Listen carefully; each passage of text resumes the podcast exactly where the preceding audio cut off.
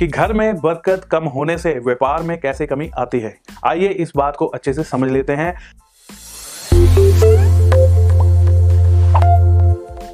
सबसे पहली चीज़ जो है, आप और आपके जो ग्रह हैं, उसके बारे में। आपका व्यापार और आपका व्यापार स्थान, आपका घर और आपके घर की बरकत। ये तीन चीज़ों के ऊपर मेन हम इस वीडियो में जो है फोकस करने जा रहे हैं।